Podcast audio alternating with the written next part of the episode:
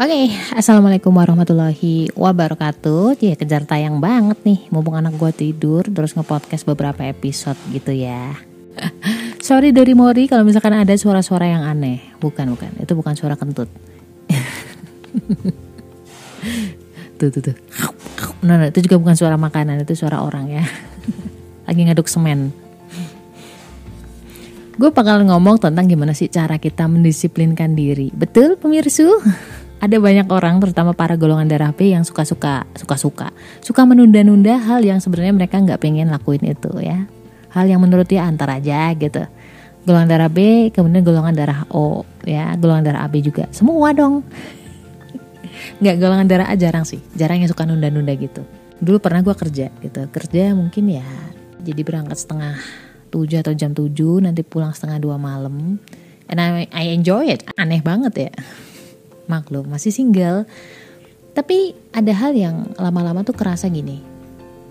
Kayak aku tuh nggak punya waktu ya. Kayak waktu tuh ngejar-ngejar gue mulu nih. Nggak pernah rasanya plong. Apa yang salah pemirsa kalau misalkan lo pernah ngerasain hal yang sama semoga episode kali ini bisa ngebantu lo. Agak sedikit membantu lo oke? okay?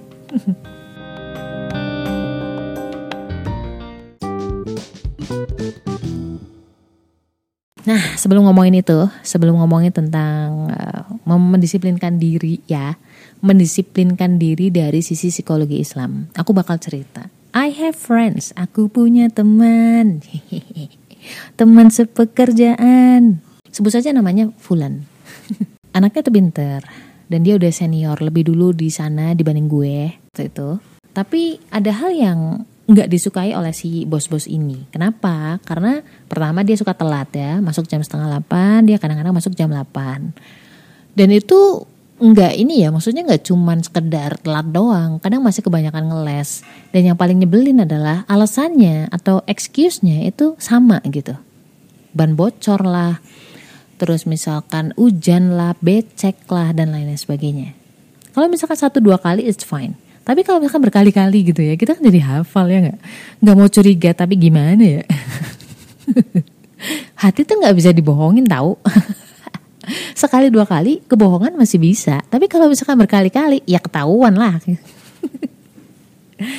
Dan misalkan kayak dia ada ada tanggungan di suatu hari gitu misalkan ada kewajiban di hari itu tiba-tiba dia sick leave sick leave tuh kayak izin sakit mendadak ya Akhirnya yang kewajibannya harusnya menjadi milik dia menjadi milik orang lain. Maksudnya dilimpahan, dilimpahan, dilimpahin ke temennya gitu kan. Senep juga nggak sih? Dan akhirnya bos-bos gua itu sampai bilang bahwa dia itu bad behavior. Ulala. So, uh, for information, orang-orang Jepang kalau misalkan udah ngasih cap labeling kayak gitu, itu susah banget ngembaliin kepercayaan mereka cuy bahkan teman gue tuh hampir pernah hampir pernah. Bahkan teman gue ini tuh pernah dikasih peringatan. Kalau misalkan masih kayak gini lagi gue kembaliin loh ke meja. Gitu. ke meja maksudnya tuh bukan keluar nggak ada ke lapangan lagi nggak ada bisnis trip lagi. Nah ngeri kan loh tapi gini ya guys. Gue paham banget bos gue itu. Bos gue orang Jepang. Gue tahu justru ketika dia masih ngingetin dia tuh masih sayang sama anak ini gitu sama teman gue kalau misalkan uh, dia nggak pernah diingetin, nggak pernah dikasih apa ya warning, itu tuh malah ujuk-ujuk dia bisa dikasih SP3 langsung dikeluarin cuy.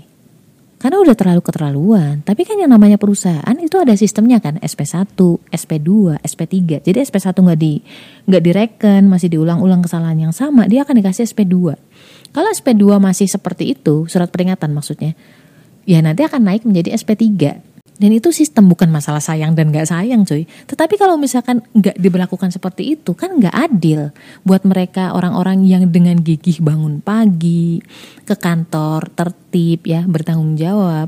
Kalau misalkan si anak ini tidak dikasih peringatan atau tidak dikasih konsekuensinya, tidak dikasih hukuman let's say, kan berarti gak adil. Itu namanya kita justru menghukum orang-orang yang benar tadi gitu loh.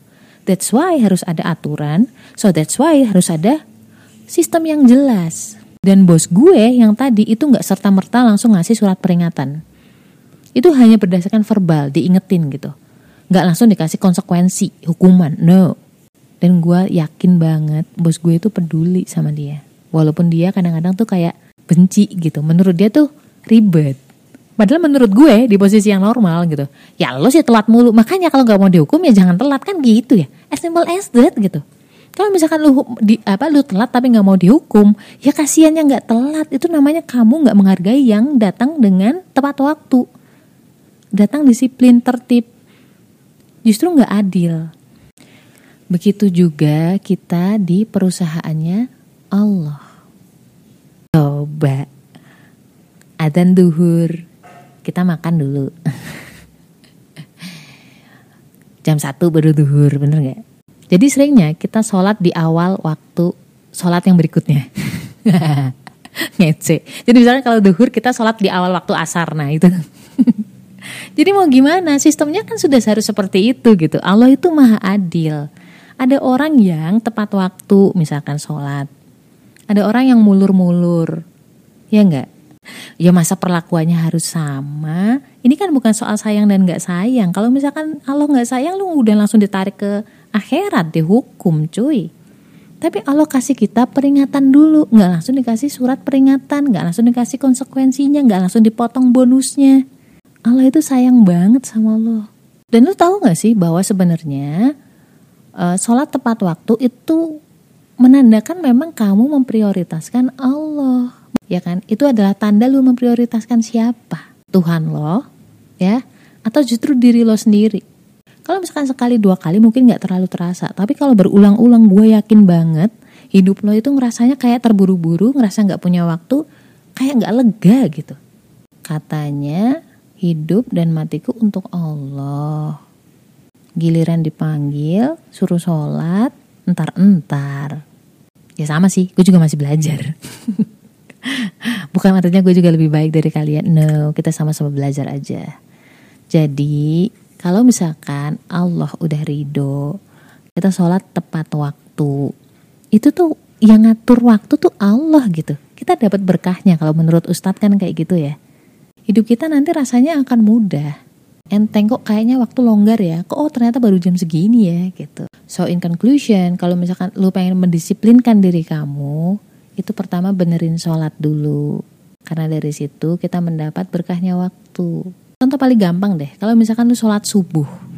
Biasa sholat subuh tepat waktu atau minimal nggak telat-telat banget. Eh lu telat nih ya, subuh jam setengah enam. Percayalah padaku, pasti seharian itu tuh rasanya kamu uring-uringan, ya rasanya nggak enak banget. Dan menurut penelitian, menurut penelitian nih, kalau di setelah subuh lo masih tidur itu hormon kortisol kamu atau hormon stres kamu itu dirilis lebih banyak. Makanya kenapa lu kayak uring-uringan, lu harus marah-marah, harus makan orang gitu kan. Menurut gue, ketika lo prioritasin Allah, maka Allah akan lebih prioritasin kamu lagi. Allah akan beri keberkahan gitu. Allah akan mudahkan segala urusan kamu. Enteng rasanya doa sama Allah dan kamu udah buktiin. Buktiin kalau kamu emang disiplin, paling mudah ya sholat tepat waktu, udah that's it. Nanti setelahnya Allah akan aturkan itu buat kamu. Sampai kamu sendiri nggak nyadar, wah ternyata hidupku lebih enak ya setelah ini gitu. So stay love and assalamualaikum warahmatullahi wabarakatuh.